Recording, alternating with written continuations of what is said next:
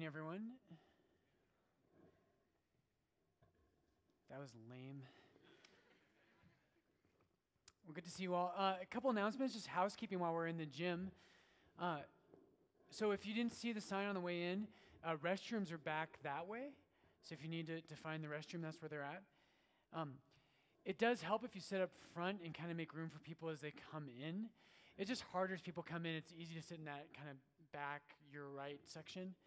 Um, we will kneel during the normal parts of the Mass. And so we have those kneelers in front of you. Um, if, you if you struggle to kneel, that's okay. You can stay seated.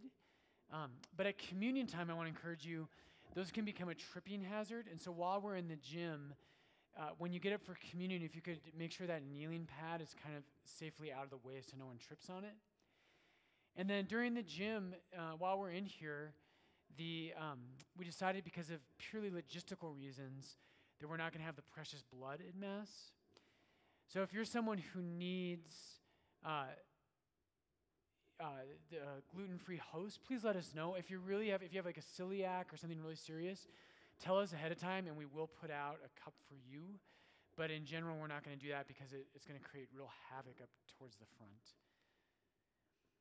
Um, the poles that we have and the drapes are they're really sturdy. We made sure we got really sturdy ones, but we still don't encourage you to play with them, especially if you're an adult.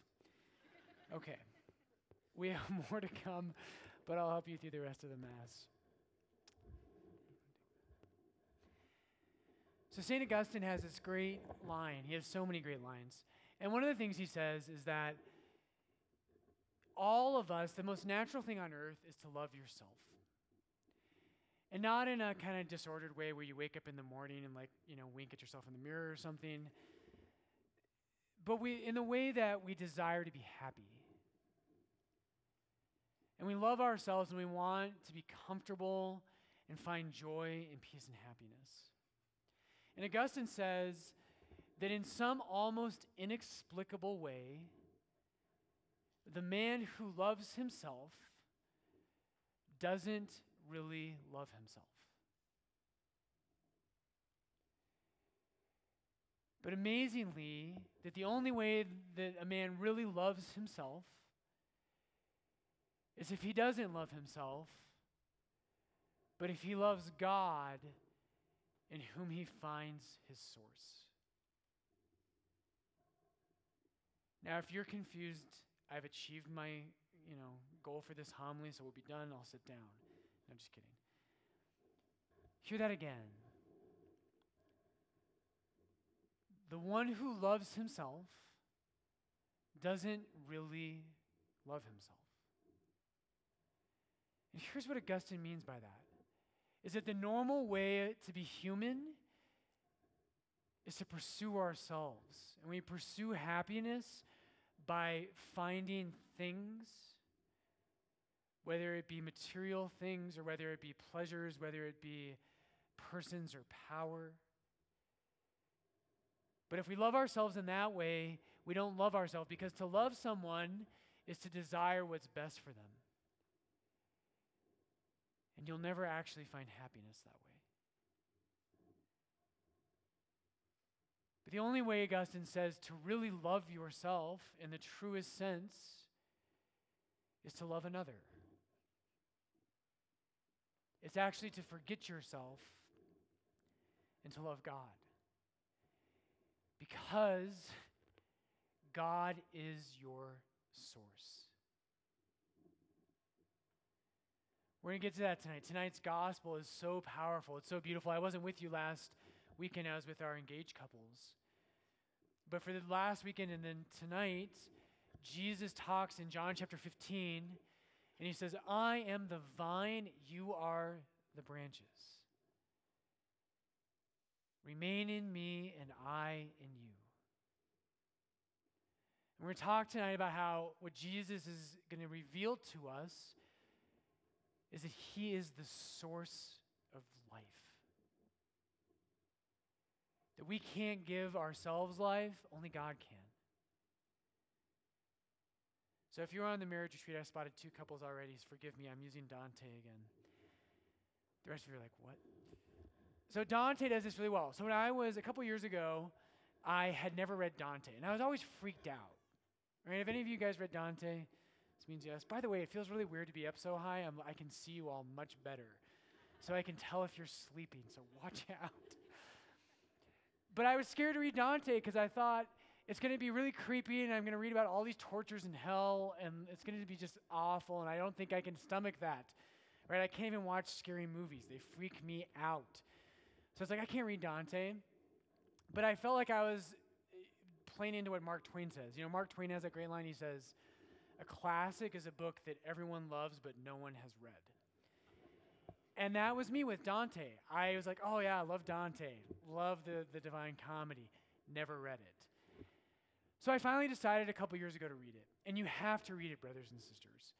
And the, the story of the Divine Comedy, it's not meant to be a precise theological treatment, but it's Dante's allegory about the Christian life.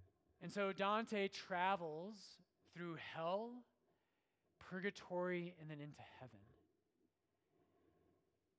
And what he's telling you is that's our journey. Right? To be a Christian is to be on a journey towards heaven. And one of the most profound things he shows is that to enter into heaven, you and I have to learn how to love like God. We have to learn how to love in a different way. And if you don't do that in this life, the only chance you have is purgatory. And purgatory is that place where if we did not learn how to love God the way we're supposed to and like God, that's by, by His mercy, that's where we get to learn it. Okay, so when you read the, the, the Divine Comedy and you get to the purgatory, which we'll read about, is Conte, or uh, Dante uses an allegory. And he says that purgatory is like a mountain. And it's a mountain you have to climb. And that's the Christian life. If you're going to love Jesus, if you're going to be a real Christian, it's, it's an uphill climb. And Dante says that the mountain of purgatory, what happens is you get there and an angel puts seven P's across your forehead. And Dante spoke Latin and he was the father of the Italian language. And the reason there's P's is for the word peccata, sin. And so you have the seven deadly sins inscribed on your forehead. And what happens is in purgatory, you overcome each of those sins. You become the man or the woman that God intended you to be. And so there's these seven levels of the mountain of purgatory. And once you conquer that sin, an angel pronounces a prayer of absolution over you, and one of the P's is erased from your head. And so you overcome your lust and your pride and your envy and your vanity. You overcome your gluttony, where all things are about you. And you are on your way to become the man or the woman that God created you to be. It's quite beautiful. But the whole reason I bring it up tonight is that Dante says the very beginning of that mountain is the hardest part. The very start of that mountain is the steepest. As you go up, it actually gets less, uh, less steep, it's more gradual. It gets easier and easier. And what he's saying is that the, the start of the Christian life is the hardest. The very first thing in the Christian life is the hardest thing. Because the first level you have to conquer on the mountain of purgatory is pride. And what is pride? Pride is a disordered love of self. It's where we say, God, I don't need you. It's when I say, I am my own source. I don't care what God says. I have my life. I get to go in the direction I want. As a friend of mine says, I know everything about everything. That's pride. To be a Christian, brothers and sisters, the first step you have to make to ascend that mountain on your way to heaven is to admit that you are not God. And to worship God means that He is the center of things and you're not. Here's how Origen says this Origen says, Blessed is he who is ever born of God. And what he's going to get at, here's the, here's the point he's going to get to. Right? Imagine a river. Right? A, a river uh, can, can, you know, if, if you personify it, could say, I'm my own source. I'm everything. Look at how amazing I am. I'm a river. But a river only exists because of its source. Right? There's a spring or a lake. There is something that pours life into that river. And the truth, brothers and sisters, is you're a creature. You are not God. You do not have divine life in yourself. Only He does. So Origen says, Blessed is he who is ever born of God. For the righteous man is not born of God just once, but constantly. It's like that river. A river is not all of a sudden one time. But the source of the river continually pours that water into it. The righteous man is not born of God just once, but constantly, in every good work, God gives birth to him. This can be explained by reference to the Savior. The Savior was not begotten by the Father at some specific moment, right? There's not a moment where God the Father said, I have begotten the Son, and it's over. Eternally, right? We say in the Creed that the Son is eternally begotten of the Father. Jesus his very existence as the Son of God flows from his source, which is the Father. Right? Jesus does not live by himself, he lives from another.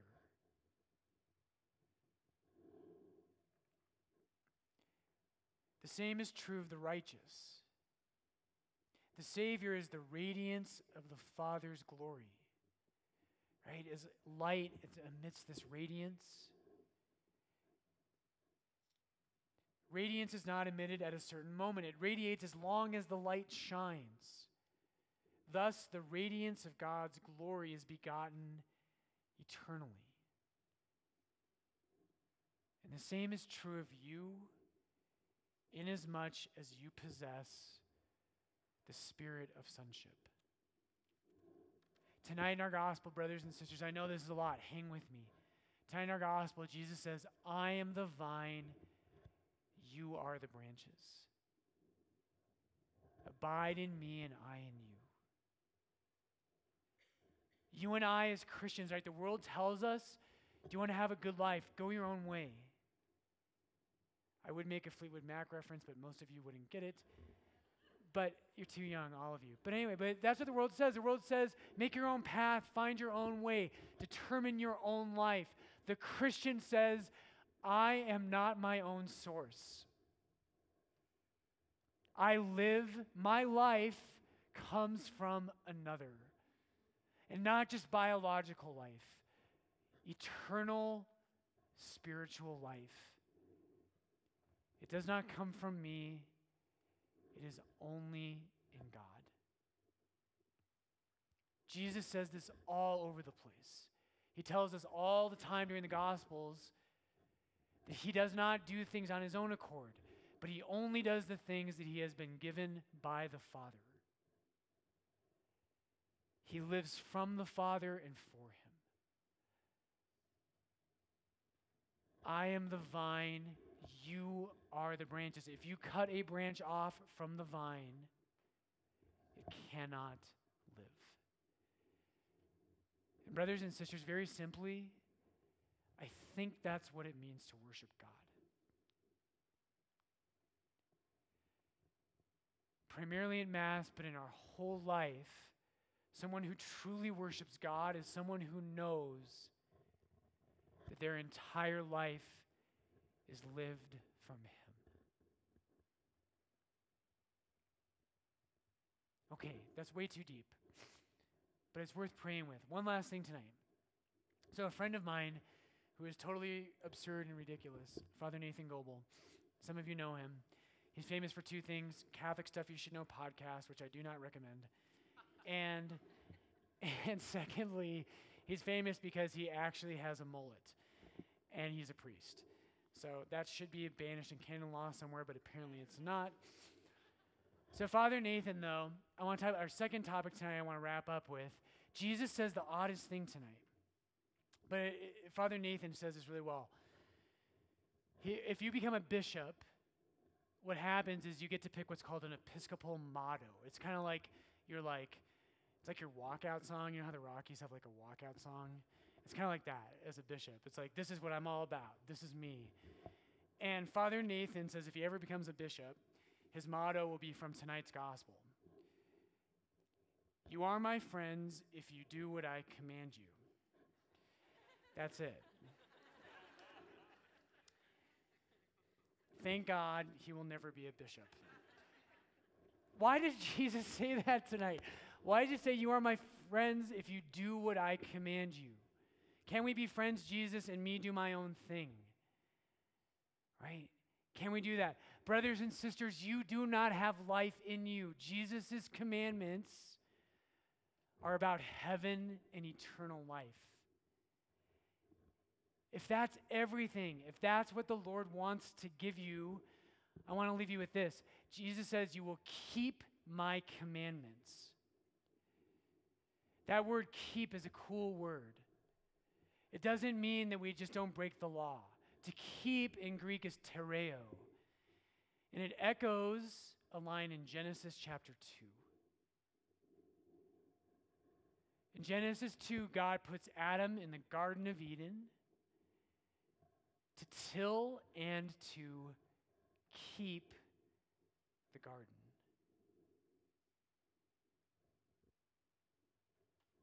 And here's the connection tonight Jesus is talking about a vineyard, about a vine. And he tells us to keep that, to keep his commandments, to abide in him. Brothers and sisters, the great saints of the church tell us that the Garden of Eden is an image of your soul. that Eden was a place where Adam and Eve, that mankind could walk in communion with God. And the ultimate fulfillment of that is not a place that's physical, it's your soul. And Adam was called, the word to keep in Hebrew, shamar, also means to guard. Adam was called to guard and protect the Garden of Eden but he didn't. Right? Temptation enters in and Satan enters in. Brothers and sisters, are you guarding your soul? To be a Christian is not a passive thing. It means that we have been loved with an, a, a divine love.